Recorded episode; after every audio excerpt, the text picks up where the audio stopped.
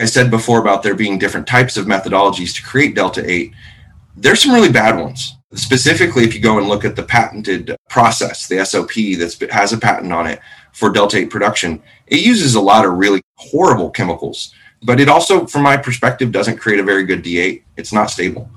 So whether or not you're just, and I don't want to sound judgy in any way, but if you're super granola, stay away from Delta-8. I mean, it's just like that, you know, because it's not, air quotes here again, natural.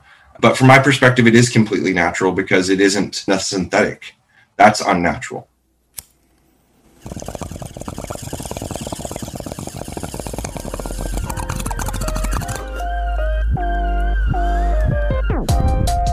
You're listening to Be Blunt, the podcast for cannabis marketers, where your host, Shayda Torabi, and her guests are trailblazing the path to marketing, educating, and professionalizing cannabis. Light one up and listen up. Here's your host, Shayda Torabi. I feel like today's episode needs to start with a drum roll, so drum roll, please. We're talking about Delta-8. Yes. Delta-8 is not a new cannabinoid by any means. It's been around for a while, but in terms of its presence in the market, it certainly has come on very fast and very furious, which is why I figured it was time and appropriate to dedicate a conversation to understanding Delta-8.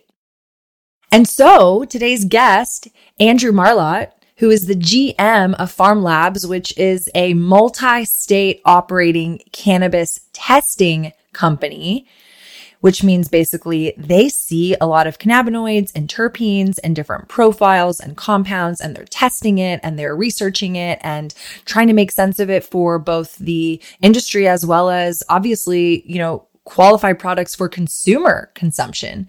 So like I said, Delta-8 came on fast and furious. It's a product that if you kind of look at it from the, you know, 30,000 view, it's everywhere. It's literally everywhere, but it has a lot of question marks around legality, which is why I find it so fascinating. And especially here in Texas, which is where Andrew is based, it's definitely a popular product, but I personally believe it's going to have a short-lived shelf life, which we kind of already knew with this cannabinoid, but I think what I'm really eager to dive into this conversation with Andrew on is really around not only what is Delta-8, but what are some of the other cannabinoids that are coming to market, and really from a consumer perspective, how do these cannabinoids fit with our bodies and with these desired outcomes that we're turning to cannabis for? So I don't want to steal the thunder from Andrew.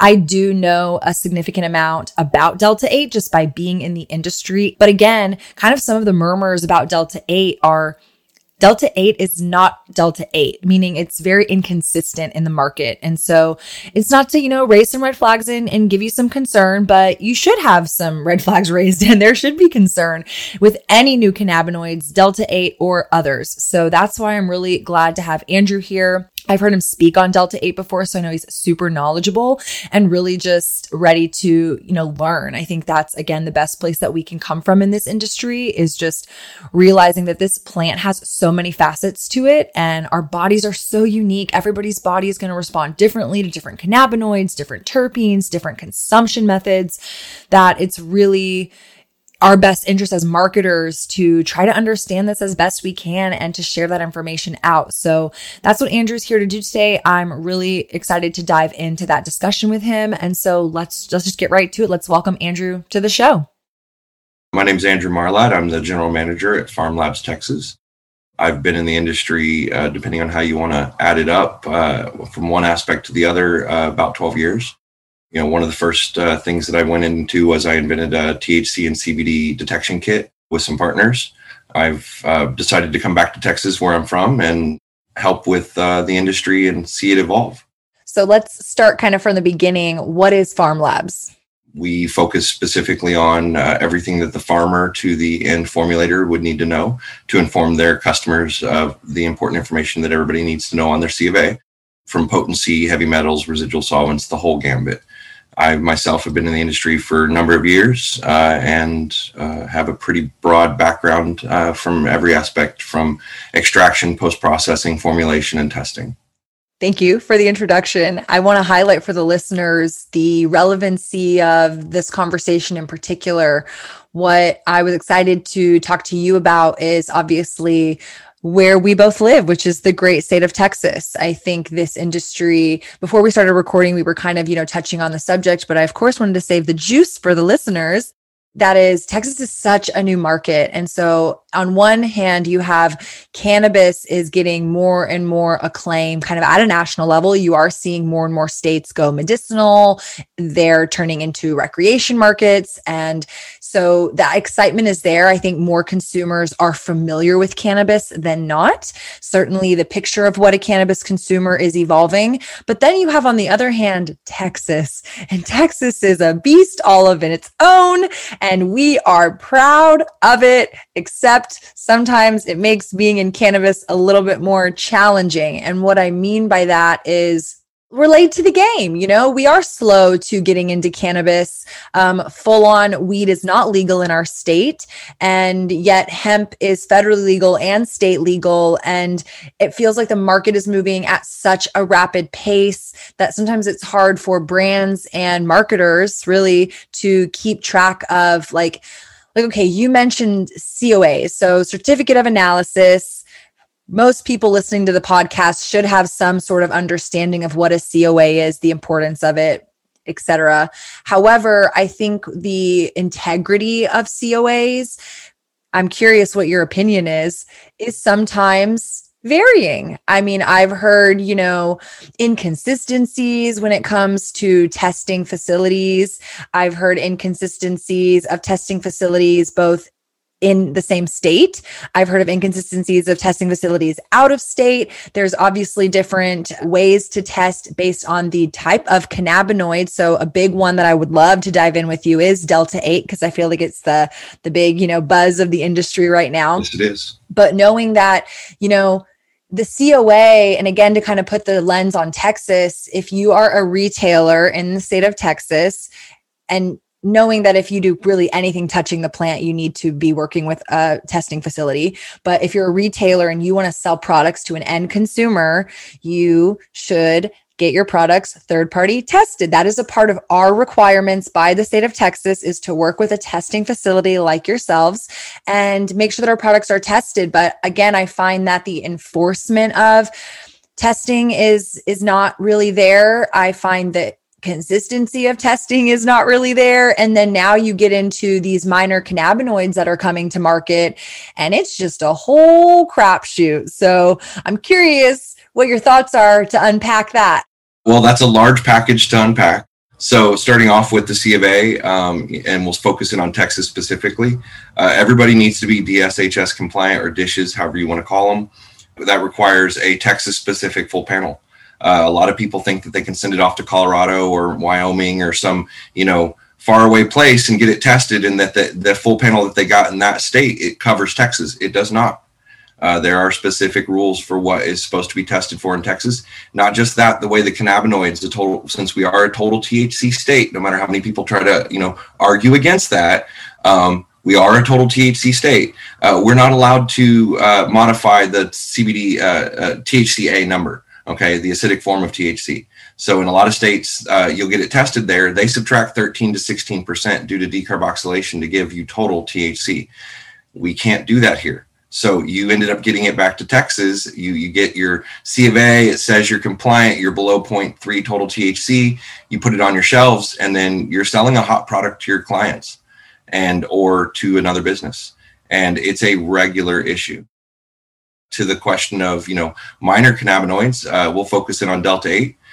There isn't a Delta-8, okay? There is a whole spectrum of Delta-8. It's like saying CBD distillate, right? CBD distillate can have just CBD in it. It could have a little THC. It could have a whole host of other minor cannabinoids.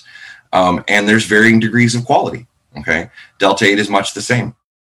From my bit of research that I've done, there's about 13 to 15 different methodologies for the production of Delta-8. It is a man-made cannabinoid for the most part. in the sense that it is an isomerization of CBD isolate. Okay.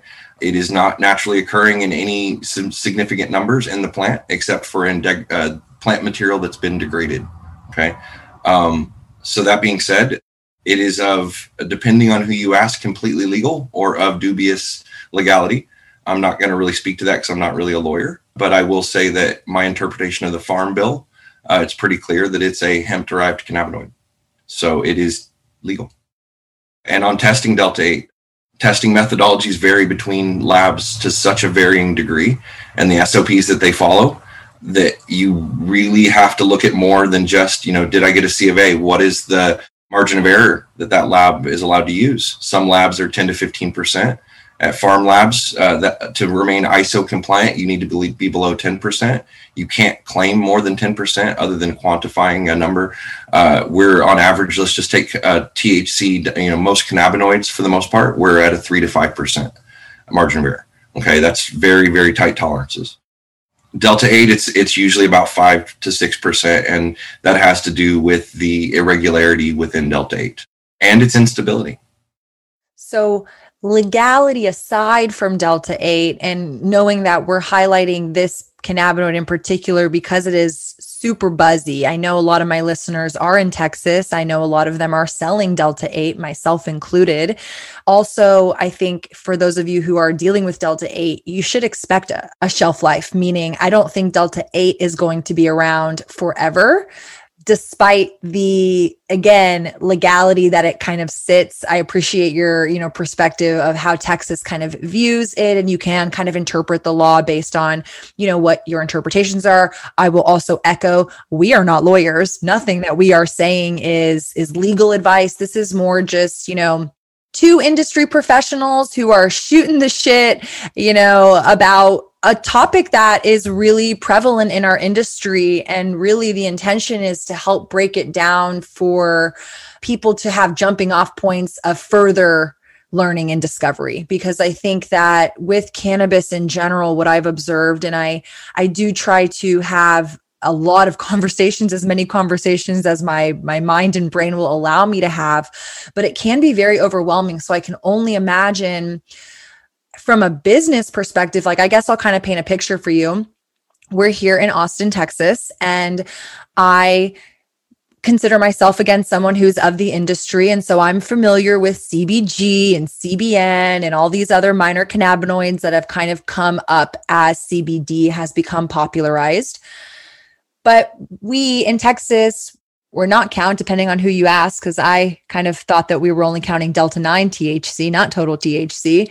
But that aside, which we can get into in a little bit, you know, we don't have Delta-9. That's kind of the big thing. I think most people are like, I like being high. I can't be high legally in Texas. What are my alternatives? And so, you know, I don't know if Delta-8 was something that I was aware of, was even a product on the market that I could consume as a consumer, but let alone like a business, like procure and put on my shelves. And so I'll continue to kind of like paint the story. Had a customer come into my shop, you know, early last year and asked me for Delta-8 products. And I remember thinking, what the fuck is Delta-8? And where is this person being told about Delta-8? Because again, when I'm looking at my partners, nobody is manufacturing it. It wasn't a thing that you could have access to easily. And I'm asking this customer, you know, where did you hear about Delta-8? And he's like, Reddit. And, you know, it's kind of a one-off, a onesie, twosie. Then maybe a week and a half later, somebody else asked me about Delta-8. And I'm like, what are these people asking me about Delta-8? Who's like, where are they getting Delta-8 from? What is this idea? Then you started seeing it pick up very rapidly. And then it turned into not just like I heard it on Reddit, but like, oh, my friend bought a cart from this company online, or, oh, my friend is using Delta-8, or, oh, I heard this or that about Delta-8 from this or that publication. And so you started seeing it go from kind of the underground to above ground.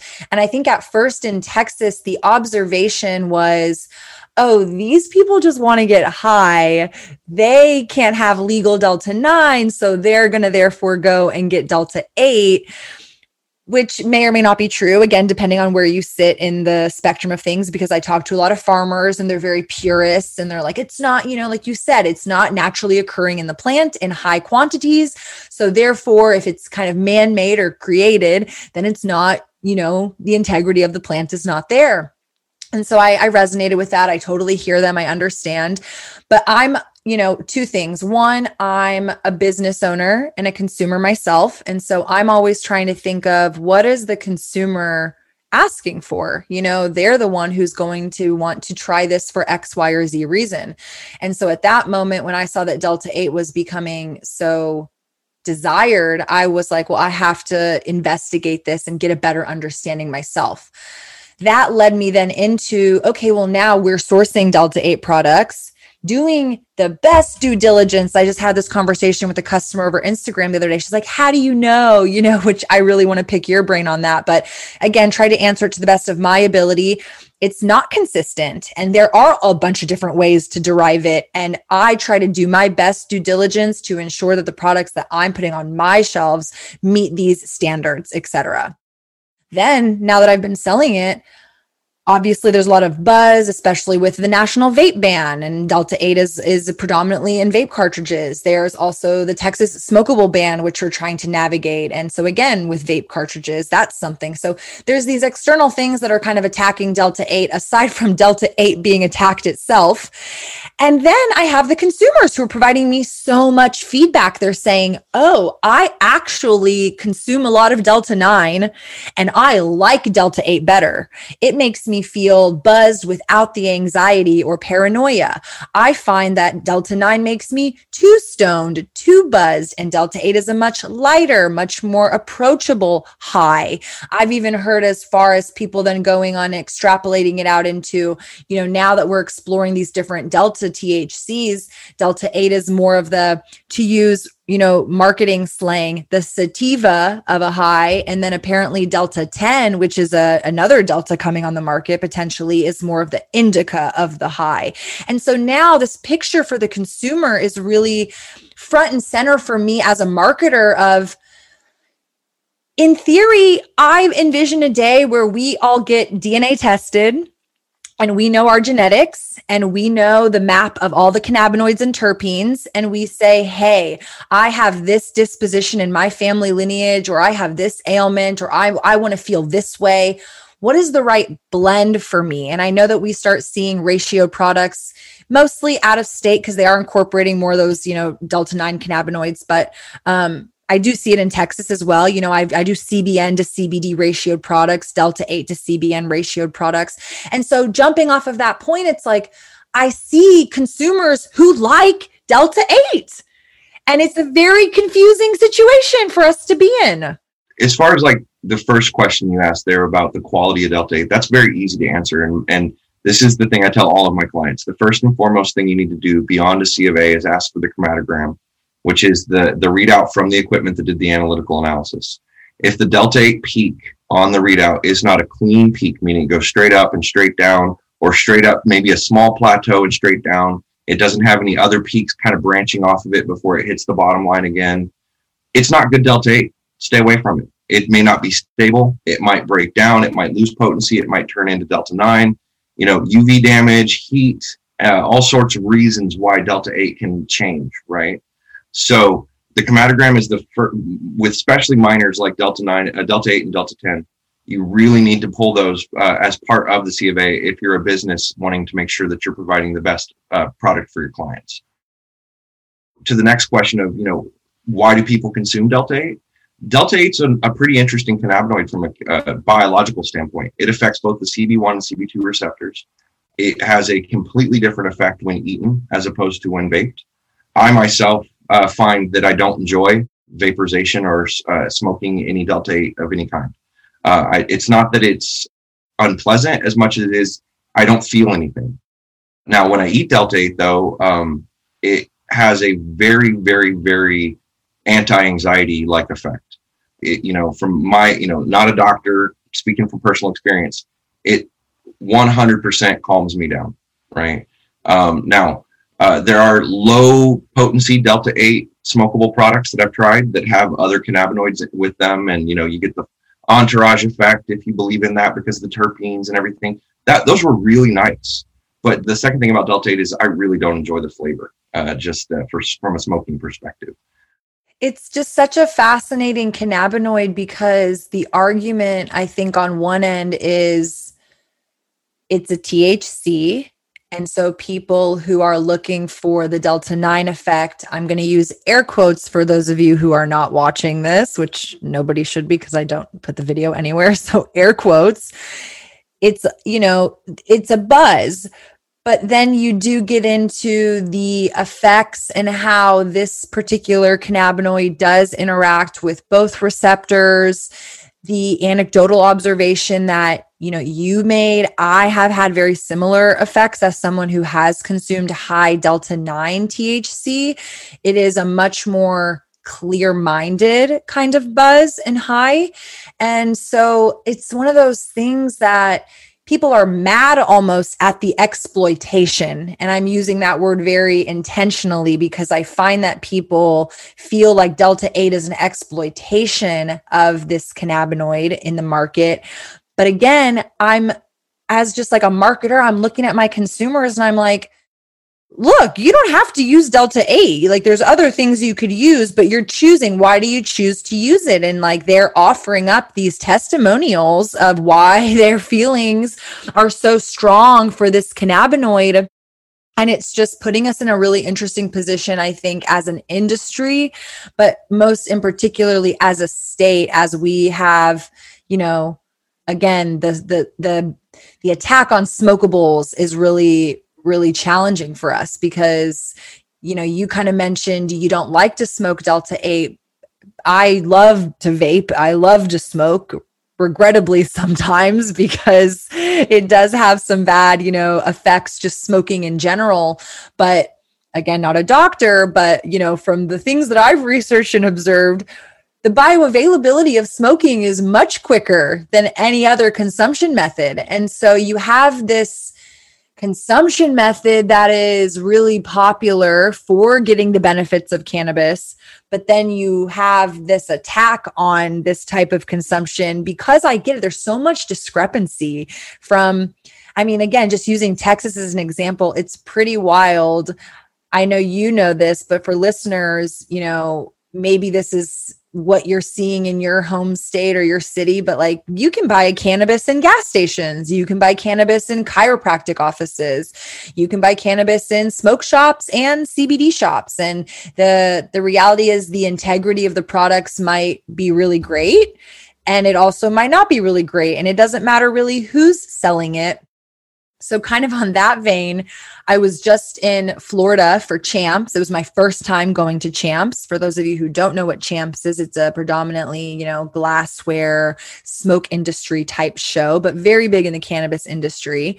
And I didn't know what to expect. I honestly was going because as a brand, I like to remain educated and informed, which it did. It totally educated and informed me, but it also scared me because I think sometimes my mind goes through the thought process like, oh, this is a very real example. I've seen people who are selling Delta-8 branded products, but it's like, Laffy Taffy or Nerds Ropes or Sour Patch Kids. And you're like, that's not a brand that would have cannabis associated to it legally. And so you're like, who's buying these products? And so I show up to Champs and I'm like, whoa, this is not only who's buying, this is who's selling. And it was crazy because it was booth after booth after booth of Delta-8. And some people obviously looked credible. And some people looked like just, wild whacking out. And I saw one company, they literally were advertising Delta-8 Nerds Ropes. And I'm hopefully sharing this as like a cautionary tale for anybody who is dealing with Delta-8. Like you should absolutely do due diligence on the products that you're putting in your store, one, and two, putting in your own bodies. And this guy had approached me. He sees me looking at the sign and he's like, you want a sample? You want to try it? And he hands me a sample and it literally looks like a Nerds Rope. And I'm playing a little, dumb. I'm like, tell me more. Like, how did you get nerds to like approve this? And he's like, oh, it's easy. We're literally going to Costco, buying Nerds Ropes and then just dropping Delta-8 onto it. And so I think that's another thing that, cannabis edibles in general, there's obviously a black market coming out of California and other places, but I pinpoint California because that's kind of the most notorious point of the black market. But you're seeing these products that are really well branded. They look like name brand products. And then it's just people adding these cannabinoids onto it, repackaging it and selling it. And it's just really scary. And then one vendor we saw kind of did a wink and a nod, like, you know, it's actually Delta-9. But he had a little Delta-8 sticker that he's putting over it. And I'm just like in horror, like, who are you selling this to? And I'm going to be, you know, kind of a little out there and make generalizations, but a lot of smoke shops. And so you see where the dark side of the industry is corrupting the, you know, potential quality side of the industry. And so I say all that because I kind of want your industry perspective, especially sitting in a testing position. You must test a ton of Delta-8. What is the quality that you're seeing? Like, is it more like, it's actually all pretty decent quality, there are some bad players, or is it like majority is like so inconsistent and not what is on the packaging? The vast majority of our clients' labeled packaging claims are correct. There are people in R&D who are not, but we're not a typical testing facility. We're not the, you know, whatever numbers you want to see on the C of A kind of lab, okay? We're above and beyond compliant and above and beyond ethical, okay? So the kind of clientele that we have, they don't really fall into the category of people that you're discussing. Now, having been in the big C cannabis industry as long as I have, Colorado had this issue for a very long time. People were buying name brand products and then spraying them down with D9 and selling it. And I'm going to tell you right now, having seen what happened to the businesses that were involved in that, it wasn't just the manufacturers who got in trouble and who lost everything. So I would definitely recommend, don't step on big corporations' branding. It's a bad idea. Beyond that, never, ever, ever, ever, ever believe a C of A that you get from a vendor, ever, under any circumstance. Get everything retested. If you don't get it retested, it's on you, you know, and if you're selling to the public and you're selling something that, like you said, a wink and a nod is actually Delta-9 and they're selling it as Delta-8, somebody's going to go to prison. And then you're going to get sued because you sold it. And I would stay away from that. Like, 20-foot pole as far as industry business, you know, perspective. That's my perspective on that, is test everything, trust no one. It's a good philosophy, because I think there's a lot of, you know, bright-eyed, bushy-tailed people who want to get into cannabis. They have, you know, good hearts and souls. They, like myself, not that I'm not that person, I am that person, but I mean more in the sense of like sharing the same integrity of like, I really want consumers to have access to products that can help them.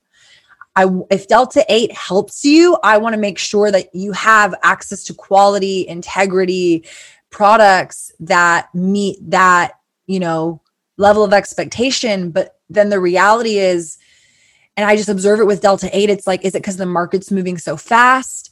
I've even heard stories of, like, I know that the testing is evolving in the sense that you can obviously determine Delta-8 versus Delta-9, but where I get tripped up sometimes is how it's created.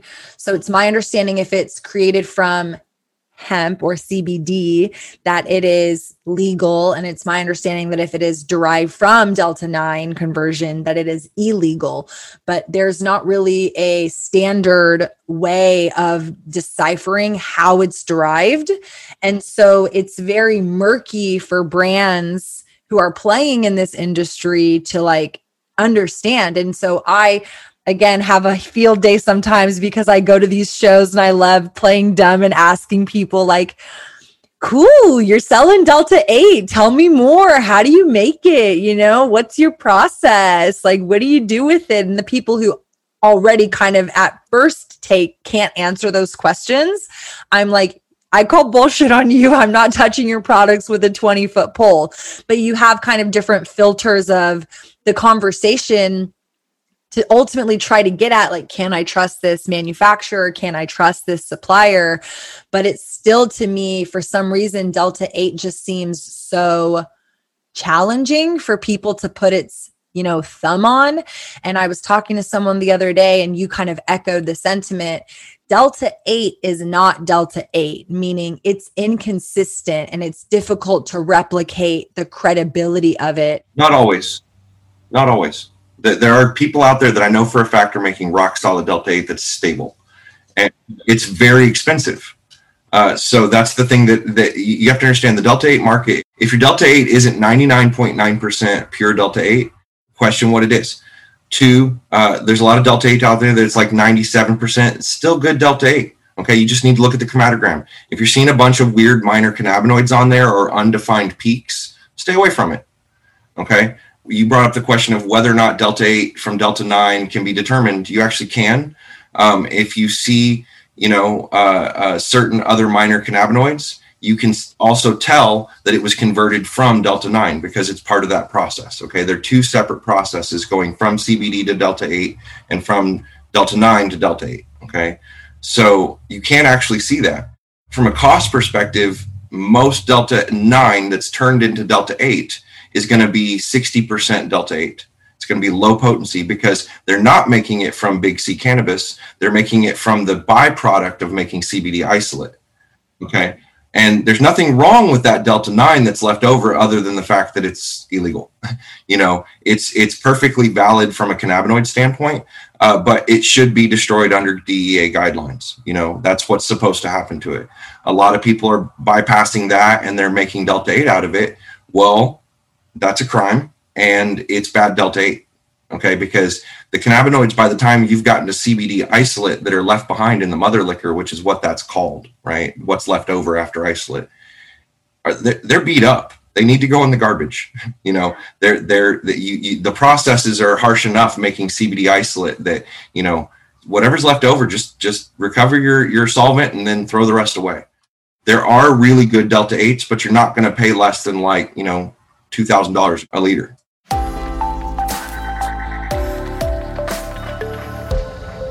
Quick break to say thank you to Restart CBD for sponsoring this podcast. Restart CBD is a brand my sisters and I founded in our hometown in Austin, Texas. We operate a retail location as well as an e-commerce store, and you can browse our wide range of CBD products at restartcbd.com. Again, thank you to Restart for allowing me the time and resources to put on To Be Blunt.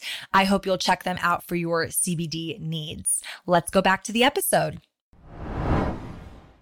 What's your observation on Delta-8 in the marketplace? Do you observe, because especially from like a testing perspective, I mean, I think it's really exciting as the market continues to evolve. We are getting access to more, you know, minor cannabinoids that really do have therapeutic benefits for, you know, the end consumer. And so I'm curious, kind of like the two-part question would be, one, where do you see Delta-8 sitting long-term, given that it is a natural part of the plant, maybe not in the state that we're consuming it as, but, you know, giving people access and exposure to that cannabinoid. Two, then what other cannabinoids are you seeing emerging that are some stuff that, you know, we should maybe be paying attention to? So Delta-8 is, in my opinion, perfectly legitimate. If you consumed so much that you're intoxicated enough that people need to be worried, you go to sleep.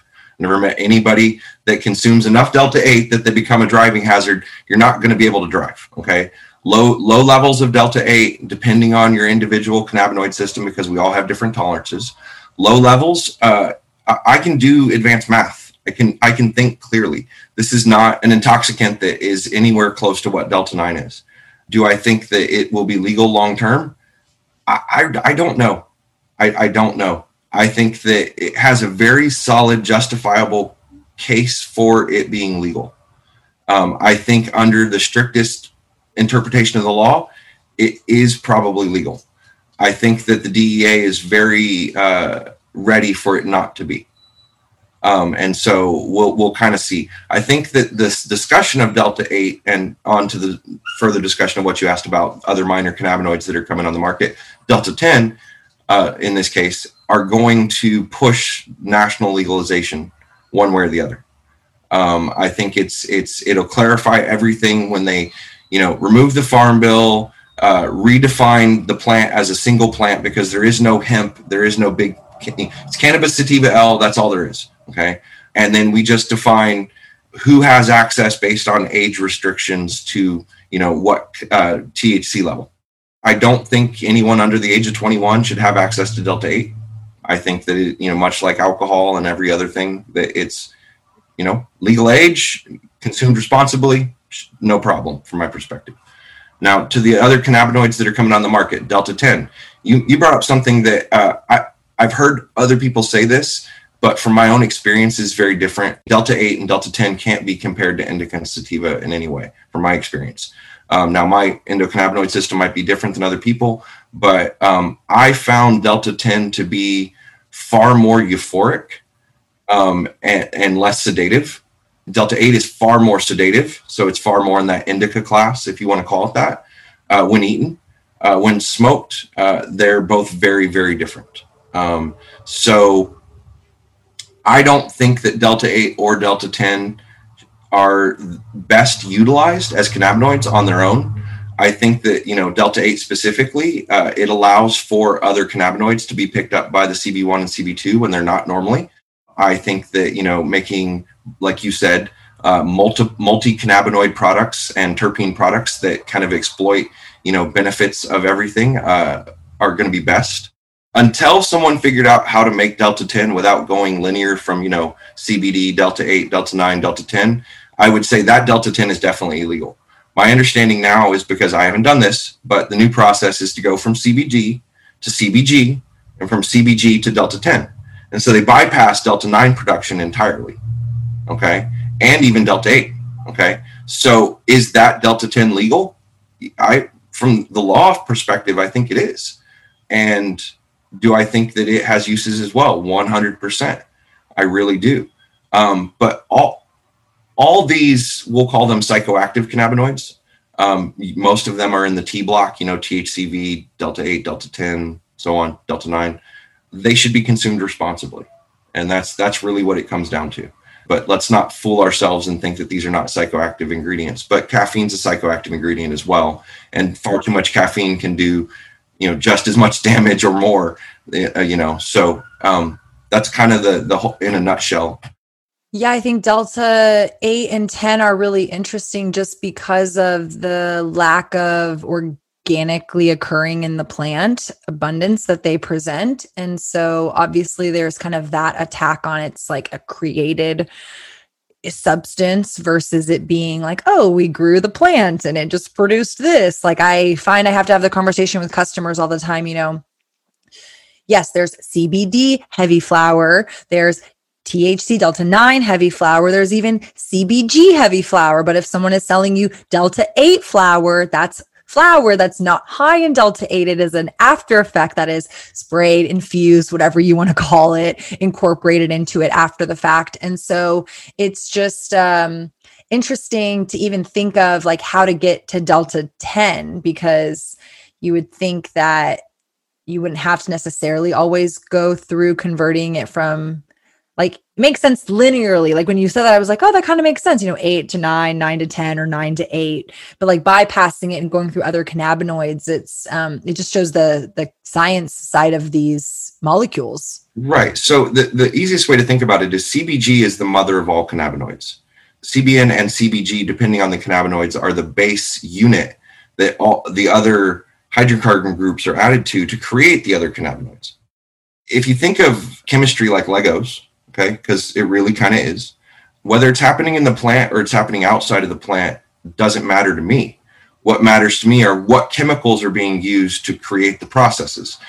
There are rock solid quality Delta-8s that exist that are using completely natural, for the most part, food safe ingredients to create the final product.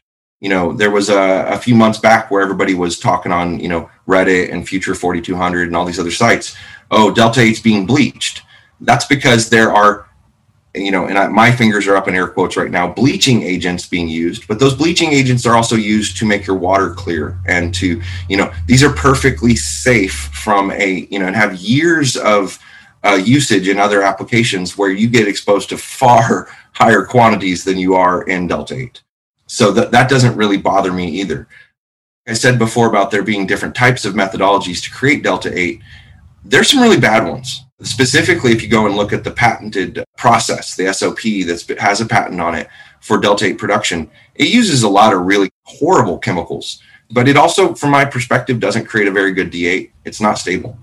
So whether or not you're just, and I don't want to sound judgy in any way, but if you're super granola, stay away from Delta-8. I mean, it's just like that, you know, because it's not, air quotes here again, natural. But from my perspective, it is completely natural because it isn't synthetic. That's unnatural. It's a reordering of the Legos to create, with the Legos being cannabinoids, to create another cannabinoid. Now, does it occur in the plant very much? No, it doesn't. But the vast majority of the CBN you're buying isn't plant extracted. It's a conversion from CBD. The CBG, which is coming up on the market right now. Again, that comes from CBD and it's converted. You're not going to see very often, because I do know sources to get it, but CBG distillate that just comes from the plant. And it's going to be pretty low in CBG. So, you know, now you asked before about minor cannabinoids that I see that are going to be maybe, let's say, a big deal. THCP and CBDP are going to be a big deal. Now, THCP, I'm not 100% sure anyone has figured out how to create that from CBD yet, but I seriously doubt that'll ever be legal. If what I've read is true, because I haven't actually tried THCP, it's 40 times more psychoactive than Delta-9 in a very similar vein. So, you know, let's go one, you know, a 5 milligram gummy is now 40 times stronger because it's THCP. I don't think that'll ever be legal. I don't think that they'll ever let that happen. If that's the case, now there's really amazing things with CBDP that people are coming out in studies with now, saying that it's exponentially more effective for neurological issues than traditional CBD is.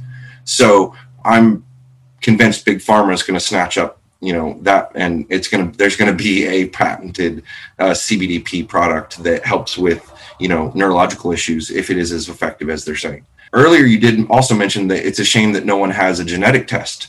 The interesting thing is as of last year, there is a Canadian company that does that. Yeah, I've heard of it like being thought about, but I haven't seen it actually like brought to the consumer market. So is this one actually like a consumer can? I believe it has to be under a doctor's order, and I believe it's only available to Canadian citizens currently because of, you know, international legalities of, you know, are we telling you what cannabinoids are going to work best for you? And is that legal? So what I would say is that if what I heard is correct, 2024, they will have a mail-in service potentially.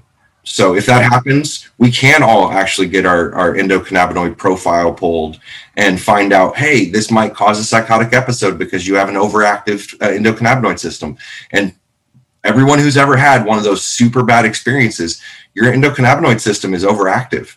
Consume far less. I'm fairly certain that I have a greatly underactive endocannabinoid system because I can consume vast quantities and barely feel it. It is exciting to figure out. My philosophy is always trying to get the end consumer to have the best experience with cannabis as possible, knowing that just because I like high Delta-9, that doesn't mean that everybody wants high Delta-9. And it is to get them comfortable enough to explore these different cannabinoids. But because there's just so much, like I'll throw another one at you that I'm really curious what your thoughts are. CBN, I've heard, again, it's funny because, you know, the source of truth, I think, for a lot of these things, while they should be rooted in science and actual research, so much of this industry is very anecdotal. And so it's, I smoked this or I ate this and I felt this way, so therefore it must be X, Y, or Z. Mostly this is sativa or this is indica. So CBN is one that I've seen and I've even communicated is more of a sedative because that's what anecdotally we've experienced. That's what is kind of being educated. You guys can't see Andrew, but he is smiling wildly because he's about to change my world up. But I was just reading an article the other day that was saying, you know, basically that it was, most people think CBN is sedative, but it's actually not really sedative. But because of how it's derived coming from THC, that's where I guess the narrative is when you leave, let's say, pot for too long and, you know, in a bag and then you find it, it's not really, you know, it's the THC that's degraded. And that's kind of what turns into CBN, which is why CBN might be sedative. But actually, CBN as a cannabinoid is not super sedative. So it's just one of those things, again, you see marketing. Oh, this is you need help sleep and, you know, full spectrum didn't work for you. Why don't you try a CBN product? And now I'm like, wait, what are these cannabinoids? Okay. So I like I said before, I have a huge background in formulation. So actually making products and then selling those to companies who produce them and sell them. Okay. So CBN is in low quantities with high quantities of CBD and the addition of certain terpenes or other ethnogens, meaning plants-based medicine, is actually extremely sedative. It can be very beneficial in sleep. It's very calming. However, CBN in large quantities, because I've seen some of these CBN tinctures now being like 3,000 milligrams. You're not going to sleep after that. It's what I would say that from my experience, I can equate it to is if you've ever taken too much NyQuil, mm-hmm. and you absolutely cannot sleep. Kind of messes you. You're like in a weird trip zone. Yeah. It's very much like that. So a small amount, absolutely very helpful with sleep, but not on its own. And definitely not in large quantities. So more is not more in this case. More is the exact opposite of what you want. And from my experience, not really a good time. So CBN is definitely something I think, again, it has uses. People need to understand what they're consuming and understand their tolerances. So, you know, I always tell everybody start low and slow. I know that's kind of everybody's go-to, but that's pretty much everything but CBD because, you know, I've consumed 3,000 milligrams at one time of CBD and I didn't feel anything. I felt other than about an hour later, I felt I had no pain. You know, no inflammation. And that was other than that, I felt no intoxication. Now, being my favorite guinea pig / lab rat is myself. THCV is another interesting one if you want to talk about that. I've heard about that a lot coming up. THCV will absolutely turn your appetite off in small doses. It will give you energy. It will also, in conjunction with other cannabinoids and terpenes, trigger the, you know, old school super sativa freakout. The cops are after me, hide under the bed kind of freakout. Super paranoia. And so, again, used in moderation, or if you're someone like myself who happens to find super sativas to be my favorite, if we want to use that term, because I'd love to talk about sativa and indica, because those don't mean what you think they mean. Oh, let's crack it open. Okay. So I can name several strains that everyone say are sativas. Okay. Pretty much all of the New York cheese, all of those, they're the exact opposite of what people think they are. Indica and sativa are Linnaean terms. Linnaeus was a gentleman who gave us all of our botanical names for things. Okay. If everybody remembers studying about peas and genetics in school, that was Linnaeus. So if we look at the Linnaean descriptions of indica and sativa, you have whether or not it's essentially tall and skinny with narrow leaves or broad leaves, or short and fat with narrow leaves or broad leaves. And then we have, ruderalis, which is, because that's the third known type of, cannabis sativa L that people have identified. And ruderalis is specifically, it's from the Latin for rubble. It is a strain that most people refer to now as autoflower. It grows short and squat and will flower anywhere and doesn't care about tilled soil. It comes out of the Russian steppes. It's very hardy from cold, all that good stuff. Now, indica and sativa land races are another terms that people like to throw around, and the land races really don't exist except for in isolated bubbles, like, the Indus Valley region or the Hindu Kush Mountains, where the pollen from other cannabis plants can't reach those areas.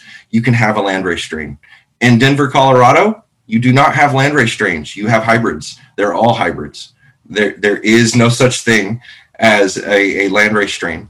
And most of the land race strains, due to human interaction, especially global travel, have been contaminated. Lamb's breath out of Jamaica good example. You can't get real lamb's breath that existed 45, 50 years ago. It doesn't exist anymore. And everybody says, oh, I got this cut and it's the best and da-da-da-da. And I'm like, nope. Unless you have somebody who is a obsessively dedicated grower, which I know a few in Colorado who have been growing. I know a gentleman in Colorado who grows nothing but Durban poison.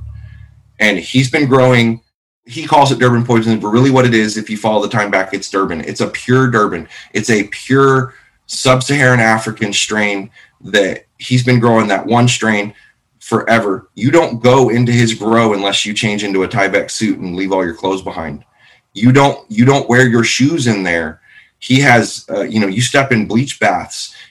He's killing all the pollen before you go into that space, because if he ever gets contaminated, his mother gets crossed, it's done, right? That is the most stimulating strain I've ever smoked in my life. One of the most amazingly unique experiences outside of Frisian duck. Frisian duck was another one of those that it's a plant that doesn't have a palmate leaf. It doesn't have the 5 points to the leaf. It has usually three, and they usually are a little curly. It doesn't even look like a cannabis plant until it starts to bud. That is a unique thing. It is the unicorn that exists, right? But for the most part, my interpretations of strains is outside of, how do I feel when I smell it? How does it make me feel when I look at it? They're all the same thing for the most part. It's cannabis sativa L. And there are unique outliers. Pink sands, great strain. Phenomenal. Do I think it's an indica or sativa? No, it's a hybrid. They're all hybrids. So they might have subtle differences, but genetically, the studies that were done in 2016 and 2018 on what it actually makes an indica or what makes a sativa genetically, not most, but I think the study said 10 to 30% of all strains are mislabeled genetically, not even by the name. We're saying just indica or sativa. They're completely mislabeled because people go by the appearance or they're going by the effect. And neither one of those hold true in every case. Well, it's very inconsistent. Yes. Well, because they're all hybrids. Right. It's a genetic soup, right? It hasn't had 200, 300, 1,000 years of isolation to become a right. Isolation is key. It's the purity of it. And I think most people don't realize that spectrum, which is so fascinating. Thank you for that, by the way. That history lesson was very, very important. And I think for marketers, it's again kind of the thought process I was just about to share is when I was just a cannabis consumer, you hear of certain strains, Pineapple Express, Blue Dream, you think, when I smoke that and it says it's this way, I felt that way. Okay, sure, I could kind of start to see it. But then you kind of get into the industry side and all the thoughts that I ever thought I knew about cannabis were just completely eradicated because one, the genetics, two, where you're growing it, who the cultivar is, indoor versus outdoor, contamination or not, water, geography, the list goes on and on that, I hate to be that marketer in the room who's it's marketing, but it's marketing and it's taken off pretty well. Unfortunately, it's, I have people who will ask me sometimes, what's your favorite strain? And I'm like, I don't even know if I can accurately answer that because the inconsistencies I've, using, let's say Pineapple Express from, maybe my favorite shop in Denver is going to be a different experience than my favorite shop in Colorado Springs, or if that strain shows up in California. And so These names have become synonymous with these effects, these experiences, this, prolification. It's everybody loves Bubba Kush this, Bubba Kush that. But then it's I don't know if I've ever had a consistent experience smoking Bubba Kush. Being in the cannabis industry as long as I have, I actually know the gentleman who came up with, 97 Bubba Kush. Yeah. And had this conversation with him. And he said, there is no real Bubba Kush unless I taught you to grow it and you're buying the nutrients from me and I set your grow up. Okay. Because if you don't have that level of control where nutrients, water, temperature, elevation, literally everything, he says it's not Bubba Kush. I believe it. But that's where then you see this confrontation of the industry. Again, I think the consumers, what I find is so exciting, but also the very real challenge of our industry is consumers are pushing the market forward while we're still navigating the industry. Sometimes I equate it to like, you know, that you're driving the ship and you're also like plugging up the holes. It's like, wait, I didn't even know that was like a thing until you see it kind of out in the market. And I know other industries deal with this, but obviously given cannabis's notoriety and just position being a drug, a scheduled drug, it's like, how do you start to attack is not the right word, but how do you start to attribute all the variabilities? So I did an episode with the SVP of marketing at Leafly, which plug for you guys, go listen to that past episode. But Leafly to me has just been a brand, obviously for most people, for their exploration. Hey, you know, I want to understand more about, let's say, Bubba Kush or Durban Sour. What does this guide say essentially to me? And she was sharing some of the evolution of that, especially with the broadening of the industry. Now you have all these variations and they're trying to categorize and document all of them because it isn't consistent. It's not, you know, unless it's like you said, the same cultivar under the same settings, under the same circumstances, it just creates so much variability. But she was also cluing in the exciting part is, especially getting into these minor cannabinoids, I think it gives growers opportunities to make more unique products or more unique grows. It's a cool position to be in, but it's also, again, literally rewriting a lot of the, I don't want to say rules or playbook for the industry, but again, I think when you're a marketer and you're like, how do I talk about these things? There's like stuff that you just believe because over time it's like kind of like the folklore and the culture of cannabis. But now that it's coming out into the light, you are seeing, oh, well, actually we do have better research now and we do have better understanding. And now it's just so much broader than we thought. So I just think it's good food for thought for marketers who are dabbling in the industry that, you know, kind of question everything, get everything double, triple tested, and, you know, just stay curious because there's just so much to uncover still. Totally agree. It's everybody forgets about the Venn diagram of cultivation, right? So it's the terroir, it's the overall location and how it was developed. And, you know, then it's individual genetics of the plant, right? And then it's the interaction of the grower, right? How well they took care of it, what their approaches are, and how they do it. I think that's far more important, the grower's interaction and the terroir over genetics. And especially if the genetics come into play once they've established themselves at, you know, 4, 5, 6, 10 generations in that situation and setting, right? And Southern California, they've really started to focus on that, on, you know, cannabis, the terroir. And I actually know hemp companies now that are starting to really push that, right? Like, so smokable hemp products that they're like, no, this was grown in Maine. It was grown under these conditions. It's like, you know, so many generations old. One of my favorite hemp strains comes from specifically Maine. I've given the seeds, I've given the genetics to other people, and they can't grow what they grow up there. Right. So it's finding what works in your environment and finding what works under the conditions you want to grow it. But, you know, personal opinion is outdoor and soil is king, always. I know everybody thinks that indoor is better. I think indoor has a better preserved terp profile. But from a overall effect standpoint, I think that nature has it best and always will. Wow, wow, wow. We got into it. Man, that was a good conversation. Thank you, Andrew, for imparting us with all your cannabis cannabinoid wisdom. You know, I just think there's just so much to learn about this plant, as I often share on this show, and the science behind the cannabinoids, especially as new minor cannabinoids hit the market. How do you make sense of it as a marketer? You know, what are consumers asking for? There's just so many layers to dissect. And I always try to stand in a position of gaining perspective. So I hope that you learn something new, whether you're, you know, in Texas or not, whether you sell or want to sell Delta-8 or Delta-10 or CBN or CBG, etc., or not. Again, I think there's always something to learn. And so that is the philosophy of this show, is just to stay curious and to, you know, learn and share that learnings with others. So with that said, this episode is donezo for the day. I do have a ton of other great episodes. If this is your first time listening, thank you so much. If you've made it all the way to the end credits, then you get a gold star. DM me on Instagram and I'll reward you with something that I will come up with.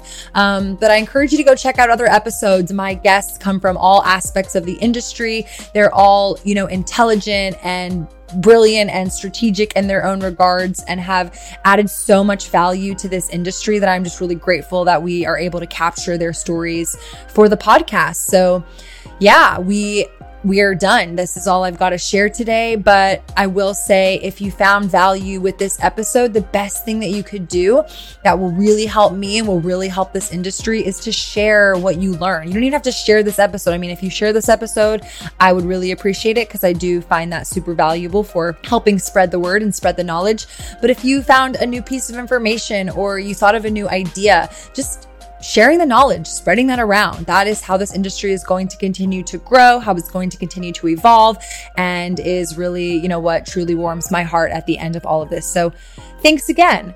This is Shayda Torabi. I'm signing out and I will see you guys next Monday for another brand new episode of the To Be Blunt podcast. Stay safe out there, y'all. Bye. Love this episode of To Be Blunt?